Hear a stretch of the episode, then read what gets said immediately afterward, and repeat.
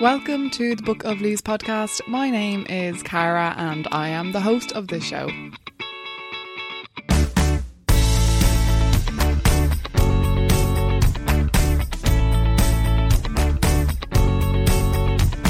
Thank you all so much for tuning in to this episode. If you are a new listener, you are very welcome. Thank you so much for being here. And if you are a regular listener, thank you so much for coming back. I hope you're all keeping well. I have followed Lynn's journey with the upcycle movement for so long now. What she does is just amazing, and I can't wait for you guys to hear this interview. Thank you so much for anyone who shared and got in touch about last week's or two weeks ago's episode with Neve and Joe from Bambooth. A lot of people got in touch to say they've made the switch to bamboo toothbrush already and they've no regrets and all this kind of thing, which is great to hear. So thank you all so much. And if you haven't listened to it already, go back and check that episode out after you listen to this one. And as always, share this podcast recommend it to a friend, rate it and review it if you're on iTunes or Apple Podcasts. That would be really helpful. And if you would like to support this podcast, if you're here for maybe just one or two episodes, you can buy me a coffee on buymeacoffee.com forward slash book of leaves. Or if you're in a position that you can contribute regularly, I do have a Patreon account, patreon.com forward slash book of leaves. If you can sign up for one or two or 10 euro a month, whatever you can do, and that will all go towards the podcast hosting fees, and then maybe some coffees on top of that if there is any left over. Thank you so much to my regular patrons already. I appreciate you guys so, so much. And for anyone else who's contributed to the podcast and shared it, of course.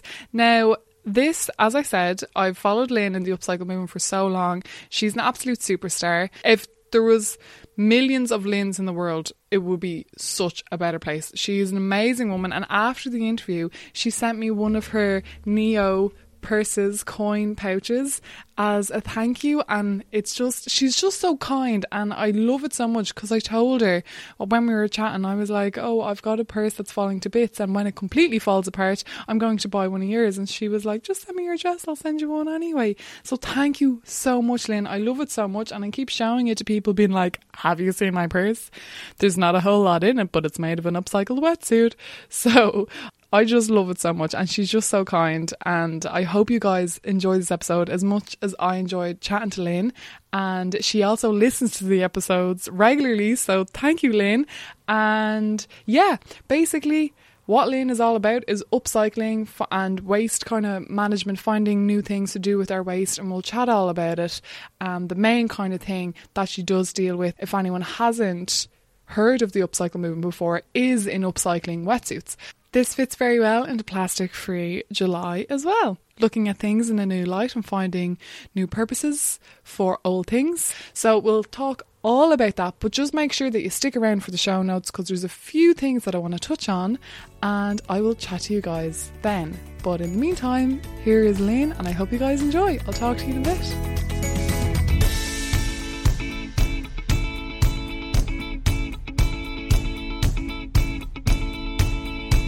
Thank you so much, Lynn, for taking some time to come inside on this really sunny day to talk to me on Book of Leaves. It's so I'm so happy to finally have you here. Oh, it's so lovely. I'm and I'm really honoured genuinely to be on this as well. So thank you for asking me. Ah, you're I think based in Wexford, are you? Or have you got any links to Wexford? Well, no, I'm from Dublin. I'm from Killiney in Dublin, and um, I've been living down in Wexford for the last two or three years. So you know links really, except that I'm just living down here now, and I love it. I actually love it. The beaches are beautiful down here. Um, it's just nice to be to feel a little bit more connected to nature as well than in in Dublin. Yeah. Um, um, but come here, we'll get into things. I don't want to keep you from getting your vitamin D for too long. You are behind the upcycle movement, which is an amazing business, and there's so it's so much more than just selling upcycle things. There's so much kind of education and uh, inspiration involved on all your platforms and your website and everything as well. But I guess for anyone who might not know the difference, can you start off by explaining what the difference is between recycling yeah, and upcycling? Um, and this is probably one of the questions I get most commonly asked as well. Um, and it's really commonly confused um, because while the, the two of them are keeping things out of landfill essentially, which is brilliant, the main difference is the process and how they do that. So to recycle something, like if you think about plastic bottles that are recycled into a t-shirt, for instance, which we see an awful lot of at the moment. That that's a huge process that those bottles go through from getting from a plastic bottle into a fiber. It's you know there's there's different resources that go into it. So energy, heat, um, chemicals sometimes in order to break it down, um, and then reform it into something else. And a lot of the time, recycle things have maybe other fibers added into them to give them strength because recycling is also commonly known as downcycling for that reason. Um, the process often makes it of a lesser quality eventually. Whereas upcycling, on the other hand, the up means you know it's adding value, it's increasing value, and it's increasing the lifespan as well. So that's where the up in upcycling comes from. Um, and it's a bit of a kinder, I, in my opinion, a kinder process, as in you're just reimagining, reinventing something um, and prolonging its life in that way. And so the process is basically the main difference.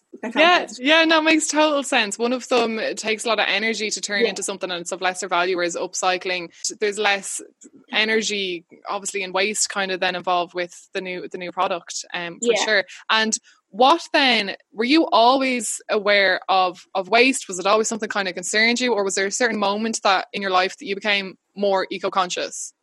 Um, yes and no. I, I think I've I definitely have had an upbringing that has we've always been brought up to, you know, respect what we have and repair what we have, um, appreciate and value what we have.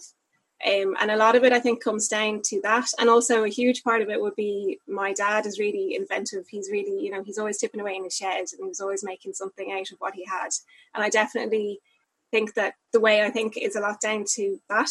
But the main thing or like i suppose a, a, little bit of a light bulb moment if you want to call it that was when my brother gave me a christmas present of a bag in 2005 it would have been um, and that it was made from a tent from the tsunami relief it was like a tsunami relief rescue tent from the tsunami that hit asia in 2004 and it says on it and i actually have it here for the people who are watching on youtube it says on it we've moved on help us carry our tents it's a tsunami relief bag so wow. i still have it um, and it's a it's a cool little bag. But I suppose it was kind of the pivotal moment where I thought much broader, you know, because that bag it was made by I suppose widows who had lost everything at the time. They had lost family members, their maybe their work that they were doing, you know, their homes, all these things. And when they were ready to move on to the next stage of their life, um, they saw an opportunity to turn these tents that they had been staying in into something to help them get money to move on.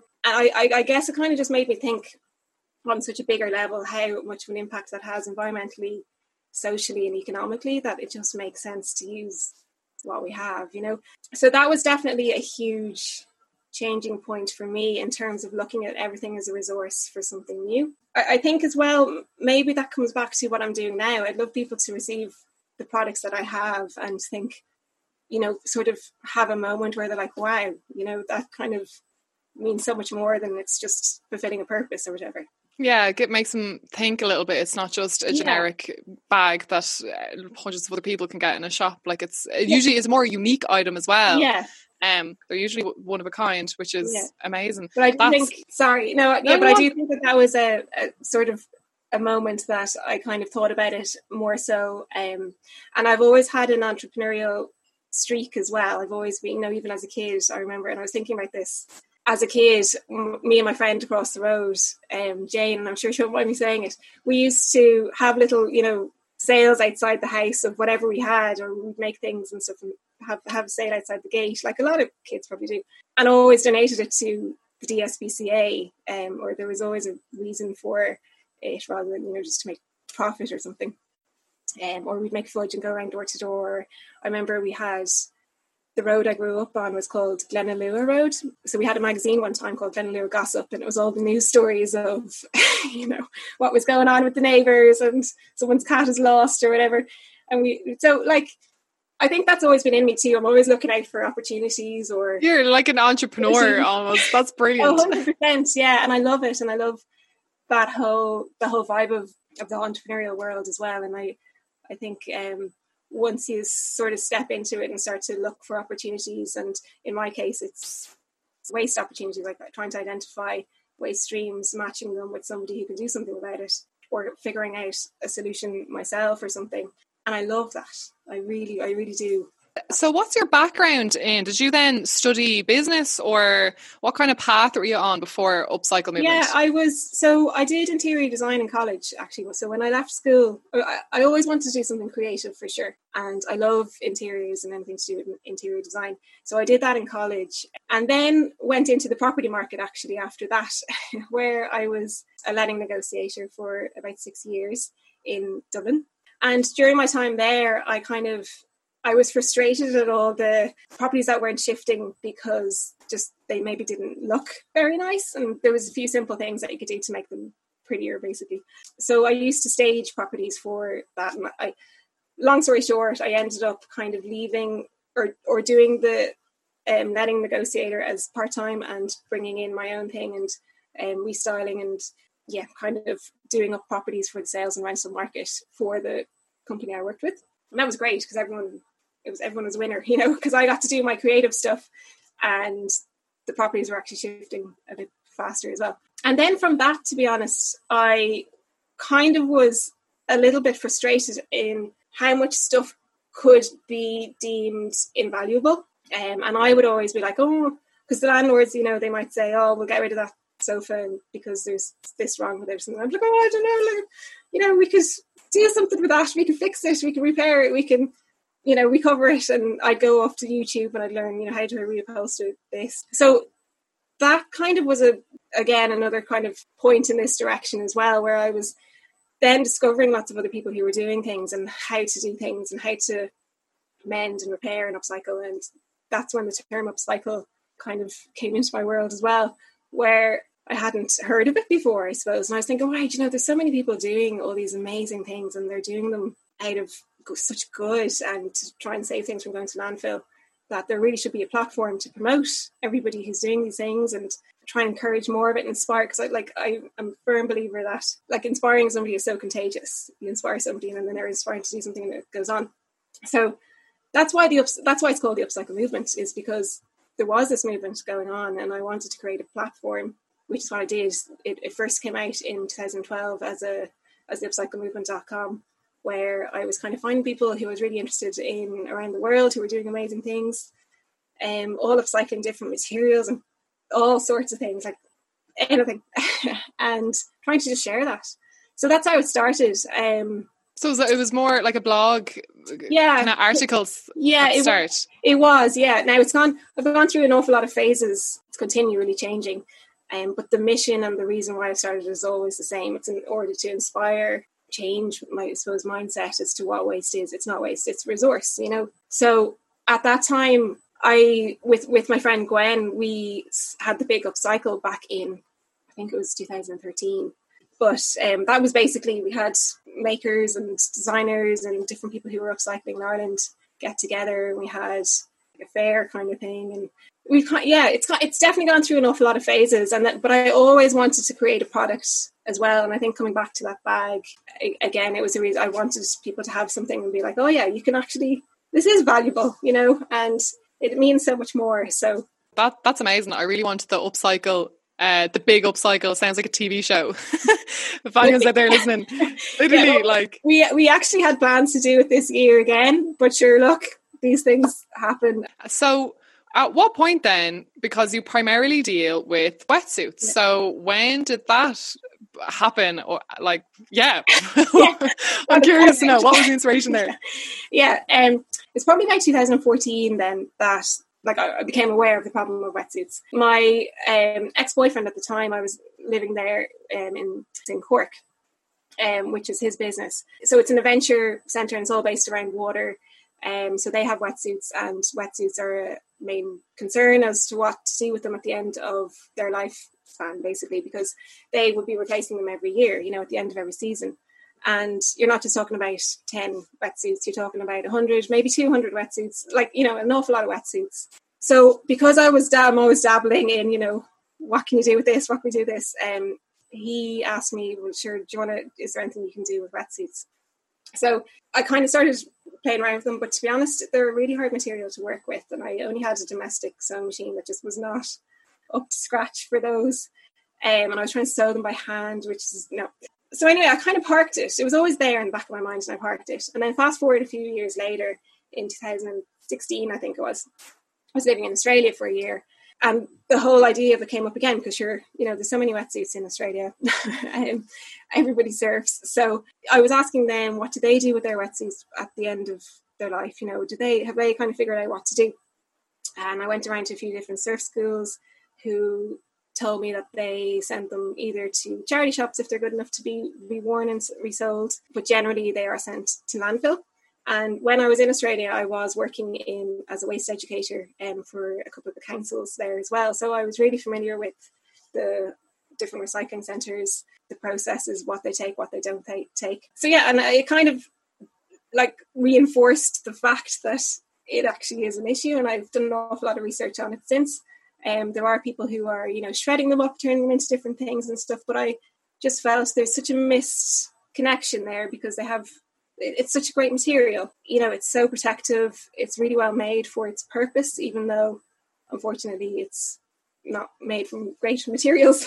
but um, it, it is really well made. It's a really good. It's got so many brilliant properties and can last a really really long time. So I thought that well, to shred it up is a bit, you know, maybe eventually shred it up when it literally cannot have any more. But yeah, so I wanted to sort of bridge that gap and turn it into products. Um, and that's kind of how it all came about. I kind of was just like, right, I, that is definitely a problem. I'm going to focus on that. I, I heard somebody say once, you know, we're also keen at the moment, especially, we're also keen to try and fix the world's problems. And one person, it's really hard to fix world problem, but we can all take on one. Yeah um, challenge and at least give it a go. So I kind of started focusing on wetsuits. Jesus, fair play to you. It sounds, yeah, it's just, it's one of those things that you never think of going to landfill. You know, I never owned a wetsuit in my life, even though I grew up in Wexford. Yeah. we just went swimming in our togs. Yeah, that was it. But yeah, so going to those water centres. I've been to a couple, and they give you a wetsuit. Yeah, yeah. I just I never really no, I know, it, and I but it is really nice material, like to touch, and it's it's, it's soft and yeah. stretchy. So where did you find then the sewing machine to be able to to work with them if they were yeah well yeah I had to kind of invest in a in a proper industrial sewing machine and even the guy who I was I went to him I was like right I'm going to be sewing wetsuits what's your what machine do I get and we had to do a few trials on the ones he had as well because he wasn't actually too sure because because it's bouncy as well you need um you know you need a walking foot and different things. So anyway i just kind of let him guide me on that and it's been brilliant. I have one and so far touch wood it's been it's kind of done the job for all the wetsuits because they're all different thicknesses as well so yeah, yeah, I never thought about that actually. And are to this date, are you the only person who makes them? Everything that that is upcycled with wetsuits is that all you? Yeah, mainly. Yeah. Um, last year I did do a little bit of work with the Rediscovery Centre in Ballymun, who are amazing there, and there it's a social enterprise. I'm sure you probably know them. Yeah, but, I've been out a few times. It's oh, such an amazing centre. So yeah. good. I know, but yeah, I went in and Carrie Ann Moran, who was working there at the time, she um, was head of fashion then. There was some ladies there who were who were working and basically helping me make some of the products and things and then they would sell them in the rediscovery center as well. So that was brilliant although that hasn't actually really been happening at the minute. It's, it's just me but it is something like i obviously of course i want to expand and a whole part of what i do is i really want to train others and to do what i'm doing and to try and get people thinking a bit more creatively as well and come up with their own ideas and solutions and things like that. And that is definitely a vision for the future. But yeah, at the moment it is just myself and my sewing machine. oh my god, fair play to you because the amount of products that you make, and you've recently started, of course, making the ear savers um, oh, for yes. people's masks and everything, which seems to be flying off. So yeah, no, that's been great. Um, I mean, the idea of an ear saver isn't my own. There's people who've been making them for a long time, um, but I just thought, wow, you know, neoprene is ideal for that because it's so light and it's soft and it's um, stretchy as well, it has a bit of give on it, so it's ideal for that. So I thought there's one to put out. yeah, for sure. So I guess where do you get your wetsuits from now? Do you kind of know the certain water centres that you go to every now and again, or do people like contact you with their personal wetsuits and send them to you? How do you get your materials? Yeah, a bit of both. Um, I'd say there's not a day that goes by that I don't get an email saying I have a wetsuit or you know I, I am like I am literally bombarded with them and that's it's amazing. Um, and last year I had the opportunity to have a little thing on RTE about it, and ever since then I've had a li- literally a constant stream of wetsuits. Um, I, I get them from an awful lot of like surf schools and adventure centres, places that do kayaking, sailing, dive schools, um, but all in Ireland. I'm I have had people contact me from abroad as well, and as much as I'd love to take them, it kind of for me and my values, it wouldn't make sense to you know to ship them over and and stuff. So yeah, yeah. So like another part of what I'm hoping to do in the future and I'm working on is setting up pockets of what I do globally um, and training other people to do what I do so that it's because it's it's a global issue, you know. Yeah, it's more you're not in it for the profit per se. Oh, it's making yeah. a difference. That's amazing. Absolutely, yeah, yeah. I've never been driven by profit. I mean, obviously, you need enough to keep the doors open, and so long as I can do what I'm doing, then I'm happy. You know, I'm just yeah. So I so basically, I had to set up pockets of what I do and sort of try and expand it and make more impact that way, rather than try and do it all and become, you know, I don't know. It's not really my style. So Yeah. So I guess if there's anyone listening, maybe now, you know, people in lockdown reval thinking their lives or whatever, and if this sounds like something that might be up your street, maybe give Lynn a shout yeah, um, for some online classes or something. Who Yes. knows? So right, so then you have all these wetsuits. So I presume there you have to go through some kind of cleaning process to get everything before Yeah. you start cutting everything. So how does that happen? How how do you turn a wetsuit? What's the process from wetsuit to sending it out to someone's house? Um, well, first of all, when I receive wetsuits, I always ask for them to be to be clean, dry is really important as well, um, and mold free because a lot of people have contacted me and been like, "Oh, you know, I've had this wetsuit in the attic for ten years, but it's actually gone a bit nasty," you know. So, and I can't take that for obviously for health and safety reasons, and also it's very hard to turn it into something else when it's in that state. So, it does have to be mold free, um, dry, and clean. Then, when I do get them, I do clean them again anyway, um, and I sterilize them using Milton. Then I let them air dry until I'm processing them. So they could be air drying for a few weeks, um, a few months even, um, just outside. So I like to have the air going through them. Then when I'm ready to process them, oh sorry, and then I also separate them into their different thicknesses. So some might be three, five, eight mil. So and I can make different things from the different wetsuits. So I kind of sort them a little bit. Whenever I, I usually just make to order as well. I don't generally make an awful lot of stock to have, and that's purity as well down to just being conscious of waste. I don't want to make something and nobody's going to buy it, and then I'm left with all these things, you know. So I do make to order, except for if I have a market coming up or something like that. Sure. Um, so yeah, it depends. If if I get orders in and I know, okay, well, I need a three mil for that, I'm going to make the bag and I cut out the pattern. But usually, what I do is um, open up the wetsuit entirely, so you get the most of the material.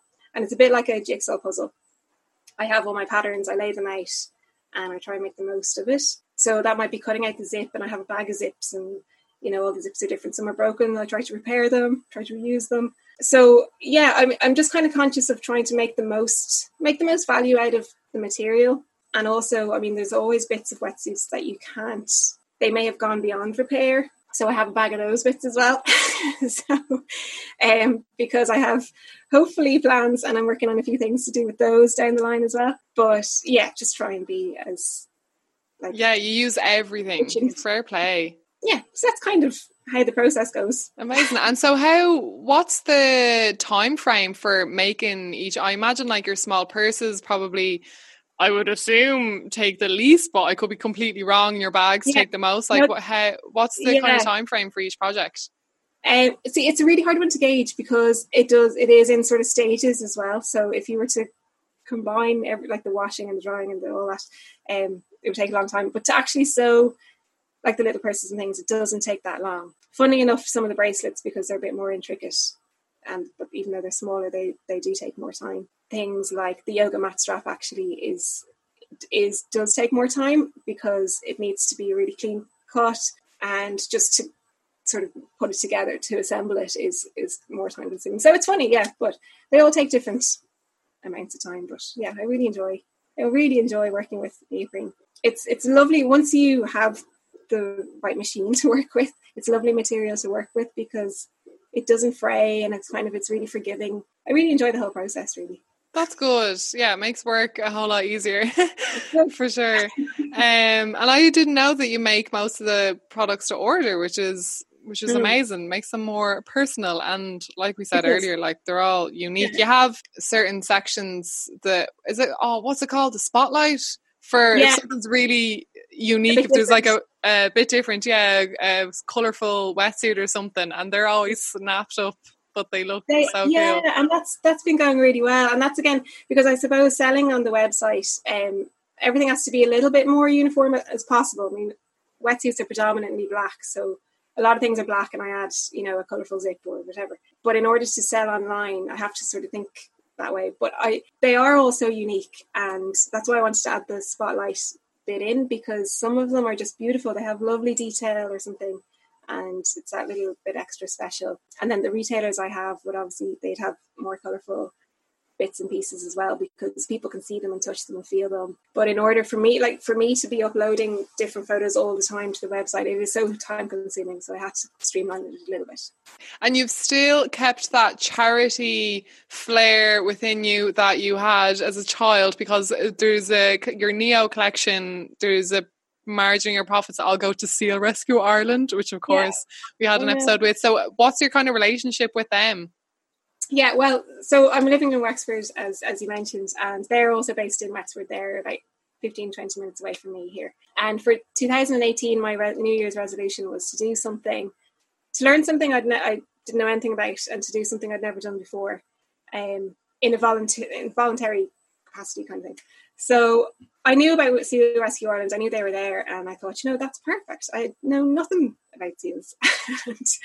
so in that January, I started volunteering, um, and I was literally cleaning out kennels and um, helping feed the seals and all that sort of stuff. And it was amazing, and it really opened my eyes to well, first of all, all the work that Seal Rescue Ireland actually do on a day to day basis, but also beyond the seals, they're so environmentally aware and they're doing so many different initiatives for you know healthy seas and things like that and in my time there i would have seen seals coming in who were wrapped in plastic and um, fishing line and things like that. And it's heartbreaking. It's so awful. And especially i mean they've such big eyes you know and they're looking up at you and they're like oh. Oh they're but, um, so cute. they're just yeah they draw you in.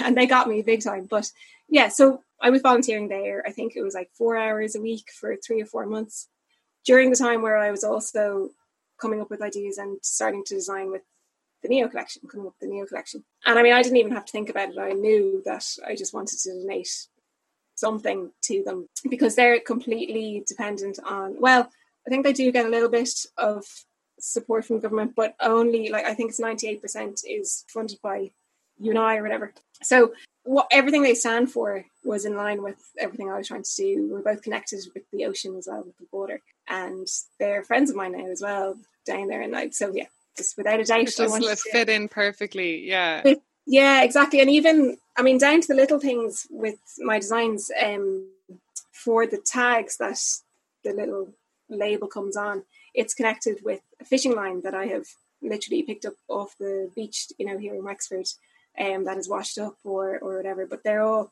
just bits of fishing line, and they're they attach the labels on. It's kind of it's it's, quite interconnected, all right. It's yeah. kind of little you know nod to the fact that hey, this is why we're doing this. Yeah, it's all linked. Like the, the seals are, yeah. gosh, and it's pupping season now, and the amount of photographs I'm seeing of oh, of poor yeah. things being entangled and everything, um, because of ghost nets and all like discarded fishing yeah. gear and just plastic in the ocean is a huge, huge issue, but also like they all, they're just doing amazing work down there. So thank you for helping them. Um, oh, no um, problem. And I know you had Mel on before. I've listened to your podcast. Yeah. Before. Oh, um, oh my! I that was one of the best days. Uh, most people before lockdown, I I would t- invite people into town to record, but I was like, I'd love to come out there.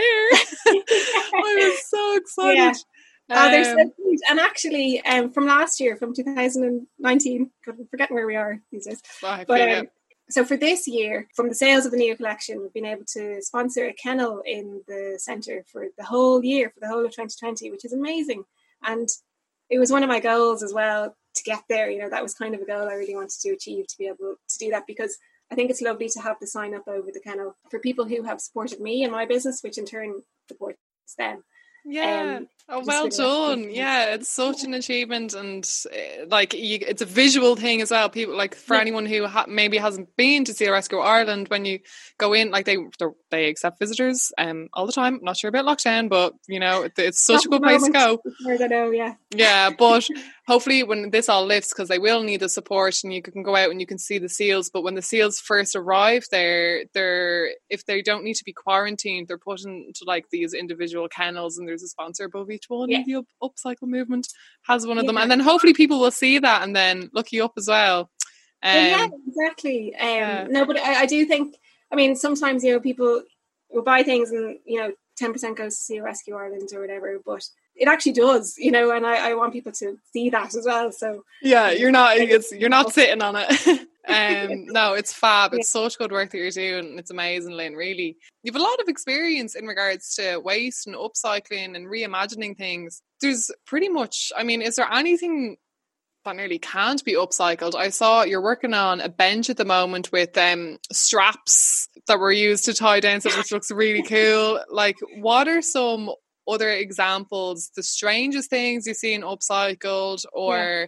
that you've done yourself or that you've seen? No, I love this question. And actually, it's a part of the business that I didn't really foresee happening, but it's brilliant because bigger companies companies are coming to me going, "We have this waste stream. What can you do? You know, is there anything you can do with it?" And I think that's I really respect them for for approaching. First of all, there are ways that we can solve these problems, redesign things, keep them out of landfill, but yeah, so those slings basically they're from Murphy International. They are used in so they're a construction engineering company. Um, and they're used for lifting heavy things basically. So they were asking me, is there anything I can do with it? So they gave me a whole bag of these slings, and I was like, mm, yes. But yeah, so I started upcycling them, and I was thinking about weaving them because they're really strong and they wove and they're even stronger. And so anyway, that's what I did, and I started weaving this bench, and there's a few other items as well, and they're all going to be basically displayed in their foyer. So Siemens as well, they have so they're installing wind turbines around Ireland, and the wind turbines are are brought in and they're wrapped up in this protective tarp. So they asked me, is there anything they, that I can do with them? And they had an idea of they had a conference, a wind energy conference coming up, they wanted to give something to all the delegates made from this tarp. So what we ended up doing was making bags because it, when you go to any conference, you usually get a bag full of leaflets and all different types of things.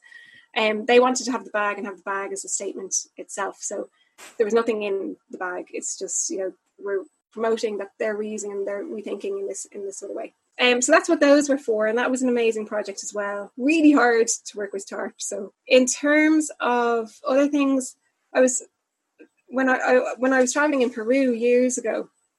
There was um, I did the Inca Trail, and some of the Sherpas there they were wearing shoes that were made from tire tires. You know, their soles were from tires, um, and that was one thing that's really stuck with me too. And actually, there's a company now it's an American company. They're kind of based in Bali, but they make flip flops out of tires. They're called Indosole. But one of the companies who inspires me most, I think, would be they're called Elvis and Kresse, and they're based in London. And they oh, I've never heard of them. Oh, look them up! Like they're so I'm writing Kresse it down right now. Yeah, so they're a couple called Elvis and Kresse, but they yeah they make luxury bags and accessories out of fire hoses from the London Fire Brigade, and they give 50% of their profits back to the fire brigade. Wow. Uh, they make those, and they've also just joined up with Burberry as well because Burberry have an awful lot of leather waste actually. Leather, I suppose, there's bits and pieces, you know, there might be mosquito bites on the leather, on the skin, um, stretch marks, things like that. And those are things that people don't particularly want to see in their in their handbag or whatever. So they've been giving their waste to Elvis and Kresse, and they've been making different things from those parts, and they've come up with a really clever system. And actually, I have one of the things here. Oh yeah, give us a go. So this here, if you can see it, the little uh, patches. Uh, oh, patches. So they're literally they come apart. I'll show you the back. Ah, like oh my god, it's like a puzzle. Like a puzzle piece, yeah. So these are all pieces from literally from Burberry offcuts that might just have some sort of visual thing that you know, but otherwise it's perfectly good. Um, so they're connected, and then the idea is so they make rugs out of these, they make bags out of these. But the idea is once you're finished with those, you can actually um, disassemble it and use the material again for something else. Oh my And god, that's- that's genius. It's absolute genius, yeah. So they're a huge inspiration for me, and I went over to meet Kresse a few years ago when she was doing a workshop on on that sort of, I suppose that's circular economy thinking. So there's Yeah. there's literally God, you can upcycle nearly everything because something yeah some things are just going to be destined to go to landfill unfortunately you know like uh tires obviously when they go flat and everything but they're such strong materials they usually exist for a reason and Yeah. and you can also what you've done as well is you started to make art as well if you can't find a purpose for it you can always do a little because Yeah. when you got up it reminded me i could see the little your art piece behind it with the Oh, yeah. stripes yes, yeah Um, even what I'm doing, there's always going to be off cuts or little bits. You know, as much as you try to, there's always bits that you can't just can't use for whatever reason. And so that's what I'm working on at the moment. I'm with a friend of mine who's he's a material scientist, and we're looking at ways of actually doing something with those little bits. That's hopefully something that will come in the future, but it's something I really want to crack yeah because I think it's important. So yeah, I'm working on that at the minute. cool a material scientist there's a scientist for everything there you I go know. i didn't even know that that is amazing um before we actually move on I want to talk about now when this comes out it's going to be a couple of weeks so I don't know how old they're going to be but your birds how are your Oh. baby birds doing Oh, I know. Well, they'll definitely have flown by the time this has come out. I'm oh dreading the day. yeah because for anyone okay for anyone listening Lynn on her Instagram shares this updates of a bird box that she has I don't what type of birds are they They're blue tits. Are they blue tits? It's black and white. I wasn't sure. They're so cute. So basically, they've laid four or five. There's one five. passed minute. There was away. There was six, yeah. Yeah, There's five now as of about three days ago. So and there's constant updates on your Instagram stories. I'm living and breathing for them every time. I'm like, oh, and the little mouths opening to catch food. So, is this the first time you've had a bird box? it's actually the third time we've had the camera. So the third year now we've had the camera in it, and it's fascinating. It really is so fascinating. Like they're just so smart, and I love the little teamwork between the mum and the dad. You know, when she was sitting on the eggs, he'd come in and feed her, and and now they're just a little team. They're going in night and in and and the birds are nearly as big as them now. It's amazing how fast they grow. Yeah. but yeah, I'd say they'll fly by the weekend. But no, it's great. It's a lovely thing to have. I, I really think it's such a lovely connection to nature as well, and to Yeah, it's it's so much closer than watching a David Attenborough documentary because you know this is just attached to your gaff. This is in the garden, or yeah. if you know where it And you is. them- You see them going from the tree into the box, and then you like, you know, it's lovely. Yeah. Oh, uh, oh I'm sorry, yeah. Anyone who's listening who's just like, can you get on with the upcycling, please? A little sidetrack there. Um, we've covered so much, so unless there's anything else you want to touch on or talk about, my last question would be: What kind of general advice you have for people trying to be more eco-friendly, or when it comes to upcycling in particular, in regards to lockdown or any time? I think my advice would just be to be to be really curious about what it is you buy and what it's made from and why you're buying it, and just think a little bit more about that. Like during lockdown, I unfortunately sort of had to shop or close my shop, as in the online shop, and obviously retailers aren't open and things. So I kind of had to think a little bit outside the box, and I came up with the online challenge that makes you think challenge. Yeah, I and I, I give talks and workshops in schools and different groups and things normally as well, and it's all focused on the idea of finding, you know, looking, look, seeking out the opportunity in waste and seeking out maybe a business opportunity or a solution or whatever. And I think once you sort of have your eyes open to it, it's really it's great because you can almost train your brain to start thinking that way. And I really believe that that's what I've done myself. I purposely sort of try and find solutions for things. So that would be my advice if just to maybe think a little bit more about things and set yourself a little challenge to think outside the box a bit. And it really does start to kick in then. yeah. Never stop. sure. You'll never stop. You'll be on, on this train forever. Um, yeah, your the Makes You Think challenge is a lovely little challenge that everyone can get involved and I'll link your Instagram and everything in the show notes so people Oh, can go check that out. And you're on Facebook and everything as well. And hopefully your shop will be open soon. Have you any idea of when you'll be able to make things again? Um, yeah, well, hopefully in the next few weeks. Yeah, so fingers crossed we'll be back up and running soon. Yeah. Um, but yeah, it's I can't wait to get back to doing workshops and stuff, and I don't know when that would be. But anyway, But hopefully, at least maybe I don't know. There might be online workshops or something. It's an it's a Absolutely, new yeah. a new future we're moving Yeah. into. Thank you so so much, Lynn. I really appreciate you talking to me. Okay, that was Lynn. I hope you guys took something from that interview. I certainly was inspired in a lot of ways, so hopefully you are too. And one thing I completely forgot to mention and ask Lynn about are her seal wetsuit mammies. This is something that actually RTE picked up on in the last couple of days as well. Basically, Lynn has started with Seal Rescue Ireland sewing these kind of fake seal mothers. They're basically looks like a mermaid's tail kind of with the with the wetsuit because we all know what a mermaid's tail looks like made with the wetsuit and it basically comforts baby seals while they're being cared for in Seal Rescue Ireland. It's just something for them to snuggle up to like a comfort blanket and that's another thing Lynn has been doing with Seal Rescue Ireland recently and I completely forgot to ask her about it. I got distracted by the birds. So I just wanted to let you guys know about that. And the birds of course have since flown the nest, but if you check out the Upcycle Movement on Instagram, they do have Lynn does have a highlight there where you can watch all the videos of the baby birds and then when they flew the nest as well. Oh, it was amazing. It's amazing to watch. And I've also linked, she sent the link to the bird box that she has. If anyone wants to get a bird box, you can do that. So I'll link that in the show notes on Book of Lee's podcast podcast podcast.com if you want to check that out.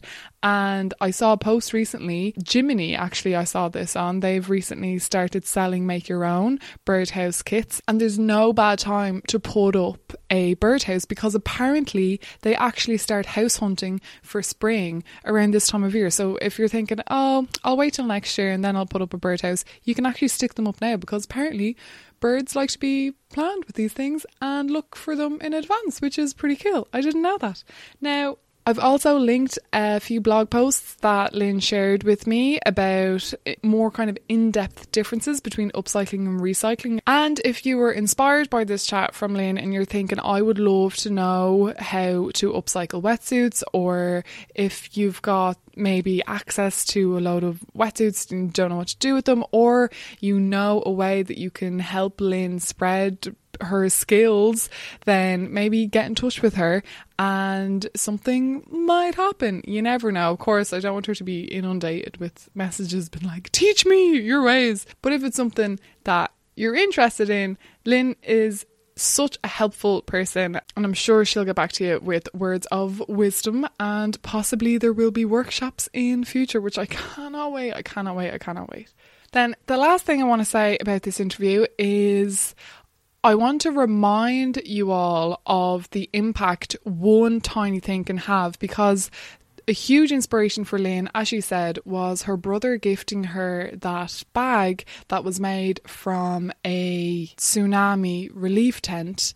And that basically put a little seed in her brain, which is now grown into this beautiful, huge movement, and it's fabulous. So, if you're buying a gift for someone and you buy them something that's been upcycled, you buy them something with a story, you never know the impact that could have. Like, you could be buying a little coin purse that's upcycled from a wetsuit for the next Lynn, you know, for for someone who will then see that and then be inspired to to start a whole new journey and everyone who sees that goes, "Oh, what's that? What's that made from? Oh, it's a relief tent, or this used to be a wetsuit, or these used to be tires. It gets people's interest and people oh it just spreads like wildfire good wildfire and i want to remind you all of the possibilities of that they're endless so it's really really inspiring to hear these kind of stories i think anyway i hope you guys think the same and just never never doubt the impact that you can have because people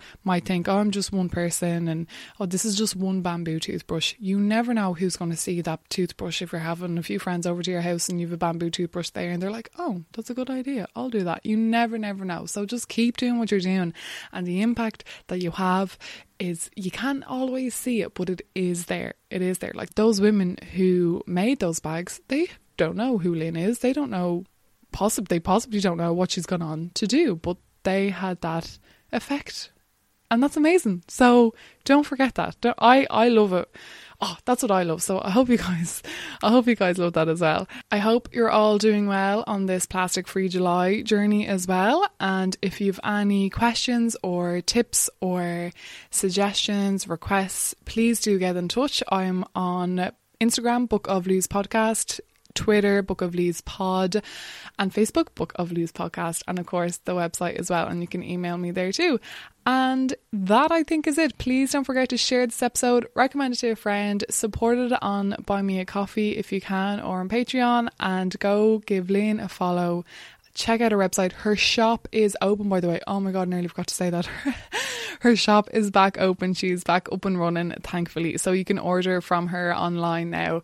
And yeah, go forth. Mind your wetsuits as well, of course. When, I don't have a wetsuit, but I think I might get one in future. And there's eco-friendly ones that you can buy too. There's a lot of eco-friendly wetsuit companies out there because people who usually deal in wetsuits care about the ocean and they don't want ocean plastic everywhere and this kind of thing. Keep an eye out when you're buying a wetsuit. Look for eco friendly companies because there's a few. I just had a quick Google there and there loads came up. And of course, keep an eye out on your local charity shops because some people donate them as well. But mind the ones that you do get. That is it. I hope you guys are having a lovely July and stay safe. Wear your mask. Get in touch. Let me know what you thought of this episode and I will see you soon.